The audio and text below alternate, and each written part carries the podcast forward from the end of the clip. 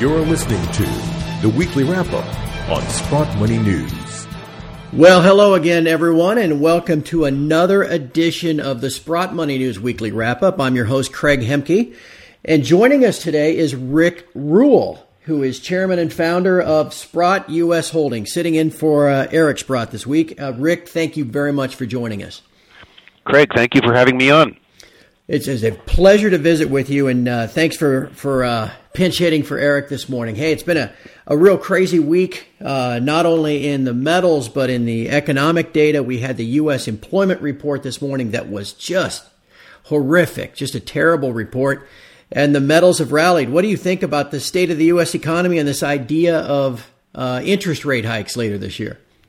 Well, that's a nuanced question. Yes, it um, is you know the United United States economy is vast and deep, and uh, I'm reminded that someone once said, "In a, a country this great can take a lot of ruin."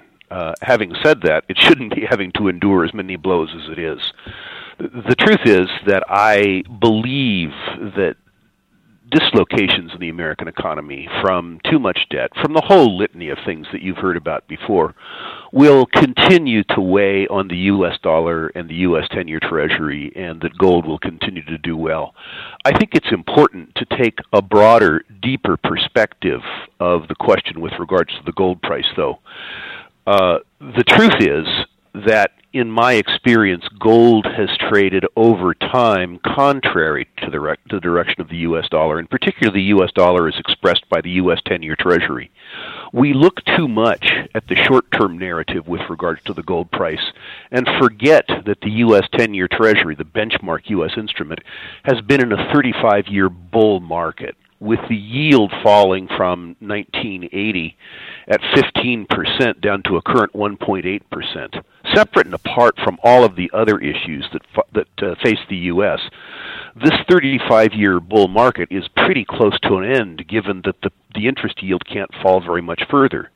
If you follow the logic that gold trades contrary to the US 10-year treasury and that the 35 year bull market in the U.S. Treasury is closer to the end at the beginning, then you have to conclude, I think, that a bull market in gold is closer to the beginning than to the end. We had a lot of people look at it this week, Rick, that it, really this is not necessarily a start of a new bull market in gold, just a resumption of the previous bull market that just seemed to go it, through a correction.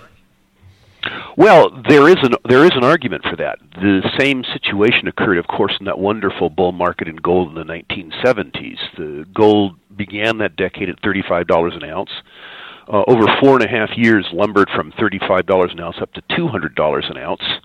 The narrative was the same, but the U.S. dollar strengthened, uh, much like the U.S. dollar did in 2011, and the gold price fell. Uh, through late 74, 75 from $200 an ounce back to $100 an ounce.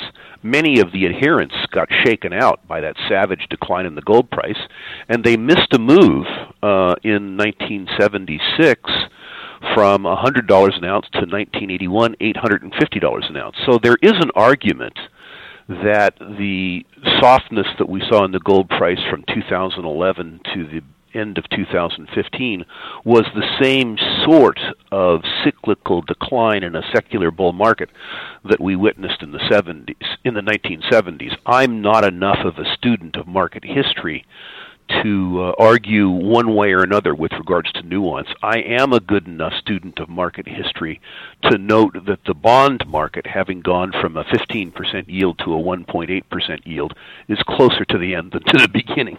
I only do really big math. well, what do you along those lines? What do you think of this idea that U.S. rates keep going lower because of the negative interest rates in Japan and in the eurozone, and and and could we actually uh, almost flatten the yield curve if the Fed is intent to raise short rates? Could long rates keep falling, and and you see a flat or even inverted U.S. yield curve? Well, I think there's two parts to that, and I think it's a really interesting question. Uh, let me begin by saying that the answer to all of the question that I understood is yes. Hmm. Uh, I think that the strength in the U.S. dollar doesn't have as much to do with the strength in the U.S. economy as it has to do with the weakness of the competitors. Mm-hmm. My friend Doug Casey calls the U.S. dollar the prettiest mare at the slaughterhouse. Yeah. Now, the truth is that uh, there are manipulated interest rates globally.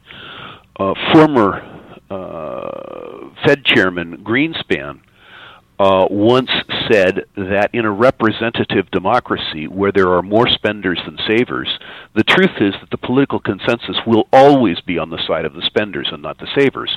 Artificially low interest rates are a mechanism to transfer money from people who earn it to people who spend it. And w- one of the roles of gold has been throughout history to protect the wealth of the productive group uh, from the depredations of the more numerous spending group. Mm-hmm. And the war that you're seeing, I think, in uh, in politics to control the um, private economies uh, has a lot to do with the artificially low interest rates you're seeing really all around the world. And I, I think that uh, the response in gold that you've seen so far is in some measure, people beginning to wake up to what's happen- happening to private savings as a consequence of politics. You mentioned that response in gold, Rick. It, it is really does seem like things have turned here in 2016, and a lot of us are sitting there wondering, you know, gosh, is this different? Have we finally broken the downtrend? I, I, here's a stat I'll just lay on you real quick. Last week, the last calendar week of April, price of gold Monday through Friday was up sixty dollars. But yet, as we sit here on uh, Friday, May the 6th, at the end of the next week, gold is actually up again a few dollars. Gosh, in, in past history, we would have given back at least half of the previous week's gains. Uh, as you look at the gold market, uh, do you sense that, that things have turned? We've seen a sea change and we finally have rounded the corner and put in a bottom? Well, understand that I'm partial to the gold narrative, so it's easy for me to say yes. From a long term perspective, I think the answer is clearly yes, again, for the reasons that we've talked about, because of gold trading inversely to the U.S. 10 year Treasury.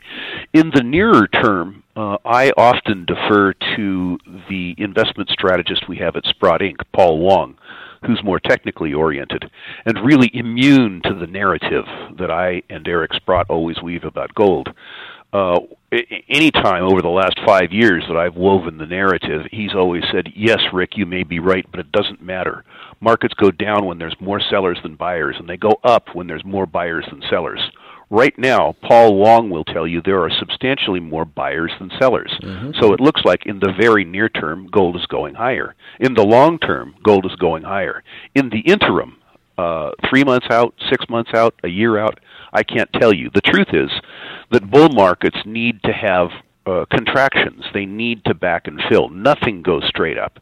And people who own gold need to understand the reasons why they own gold. And they need to understand that, as an example, a contraction from 1300 to 1100 is normal and natural and can occur. People need to think about gold in the context of protecting their purchasing power. Exactly right. That is excellent advice. Uh, one last question for you, Rick. You're, you and Eric are almost legendary as as a mining stock investors and uh, mining stock executives and owners. One of those things that makes 2016 feel different is the huge run we've seen in the miners so far in the first four months of this year. They too are holding in there this week after a big week last week. How do you, in general, how do you feel about the mining shares? I think if you own mining shares, particularly the mining shares where the stocks have met your target without achieving the corporate goals you set for them, that you, be, you need to begin to set, take profits here. In other words, if you're a trader, take some money off the table. If you are investing for the two to three year time frame, buy the very high quality miners. Uh, regardless of what category. In other words, if you're buying the large cap ones, buy the best large cap ones, the ones with the best balance sheets, the ones with the best operating margins.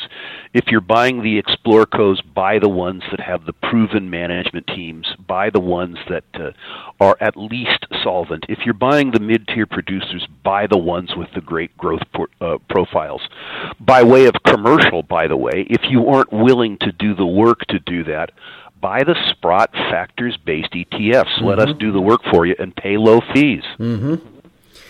Absolutely. And as you look at it, like I said, having already moved more than 100% in the last 100 days, uh, it does certainly feel like things have turned the corner. I assume you feel the same way. Oh, I do. I, I think that gold has led the way. I think, really, frankly, the whole natural resource complex has bottomed.